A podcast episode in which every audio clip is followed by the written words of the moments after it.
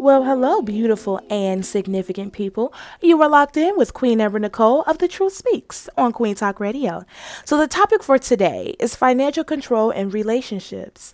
I am so excited. I, am not even playing with y'all. I am so excited to cover this because the conversation needs to be had. Should the financial control in the relationship be split 50 50? Should the breadwinner be the head decision maker regarding finances, or should the old fashioned view of the man controls the finances still be the norm? I have about three good Queendom facts for y'all, and I'm going to throw it right at you. Number one, a study conducted by Mainstay Investments shows that 56% of married men make all of the financial decisions in their marriage on their own. Never was I I never was I ever a huge fan of math, but I can tell you one thing: that's a little more than half. And baby, that's uh, number two. Paula Polito, divisional vice chairwoman at UBS Global Wealth Management, has weighed in on the subject. When asked a question regarding the current statistics on the matter, she said, and I quote.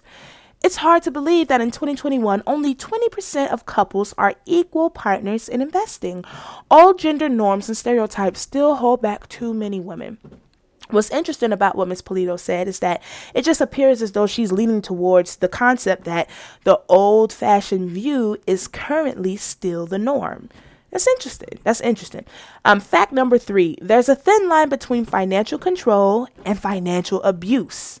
I'll say that again. There's a thin line between financial control and financial abuse. This goes for both men and women in toxic relationships. Financial abuse falls under the category of domestic violence. Do your research. That's according to most facilities, but I, I encourage you to do your research. So, in my honest opinion, since we're done with the facts, this shouldn't be as much of a controversial subject. If two parties seek equality in a relationship, then both points of views need to be considered. Morally speaking, the breadwinner definitely needs to have a voice, but that shouldn't necessarily negate the other partner's voice. So let's have the conversation. As it relates to the first question, I agree that the control of finances needs to be split 50 50. Now, let's be honest, the ability to compromise is challenged with this concept. I 100% understand that the concept of anything being approached 50 50 is a foreign concept for someone who cannot compromise. We said it again, didn't we? Compromise. I'll say it again compromise. Listen, it's important. It is very important to be able to do this in a relationship. A my way or the highway kind of person cannot fathom the idea of anybody else having control over something as serious as finances. Sometimes they can't even fathom the idea of you having a separate idea. Okay. So this point can be argued, but why?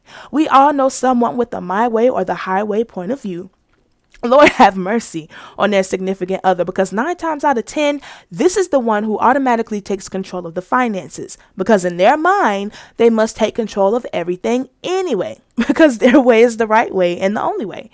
Sidebar convo King, Queen, is this you? You wouldn't happen to be the my way or highway control freak that I'm talking about, would you? I did say talking about. If it is you, Let's do better. Admitting it is the first step. If you think your way is the only proper approach, then let me tell you, there's more than one way to give that cat a haircut, okay? More than one way to skin a cat. Different approaches are okay as long as the end goal is the same. If this isn't you, then you know exactly who I'm talking about. Let's make conscious decisions not to be like them in that respect. Let them teach you how not to be when it comes to finances and things of that nature. I mean, it's, it's pretty simple if you ask me. All right, y'all. So the next point that I really wanted to make is, and, and hear me out. open minds. This this is the podcast for open minds. If either party is unhappy with the decisions being made, whether finances are split 50-50 or not, then I think additional accounts can be healthy. Let me explain. I believe in having a personal account outside of the joint family account. That in itself is a controversial topic, and I can't see why for the life of me. But I definitely believe in having your own financial situation on the side of your relationship. Now, that's not to take away from the joint account where we handle bills and other financial obligations, but in a case where I want to get my nails done or buy a certain top for myself or even buy something for somebody in my family, don't think I need my future husband's permission, and that is on Mary, who had a little lamb. Okay. As long as these funds are not taking from a rent, mortgage, or car payment, then it shouldn't really matter anyway.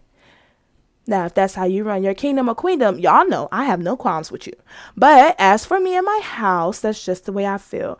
Um, either way it goes, there are some women, and this goes for men as well, who make all of the money in the relationship, and even as the breadwinner, they don't have any control or say in the finances. A perfect example of this Dr. Foster from the UK Netflix series. Okay, Shorty is a doctor out here uh, making all the money all the money. But you know what? Um, I should say this. Here's a spoiler alert. If you haven't seen it, Dr. Foster on Netflix, you might want to fast forward this podcast a few seconds out. Okay, here we go. That was your chance. This fool, and I'm referring to the husband, basically gambles away all the money that the married company, uh, the married couple had accumulated as a unit. Okay, she has no idea how much she's made, how much he's spent, that he's put out a second mortgage on their house, or anything financial for that matter. How, sweetie? How are you the breadwinner but can't even talk to the financial advisor regarding y'all finances without your man's consent? King, queen, wait. Okay, look, I mean, even my fellas, if you're the breadwinner, I highly doubt that you are 100% clueless about the money you're bringing to the table.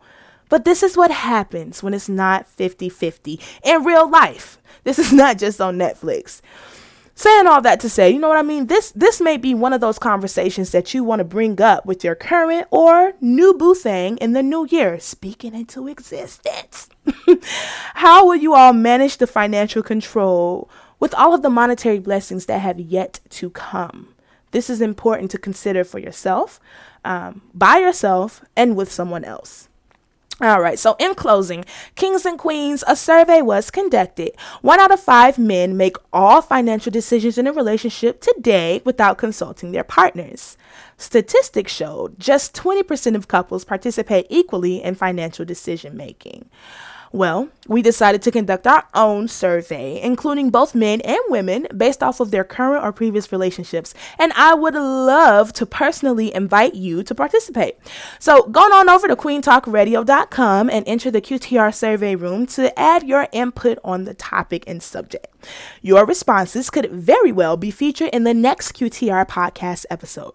Also, visit the blogspot for more exclusive content on today's topic, which was not featured during the podcast. As always, this is only the introduction to a conversation that you are more than welcome to finish. Thank you so much for tuning in today, beautiful and significant people. And remember, you will never know how far you can reach until you first make the conscious decision to stretch.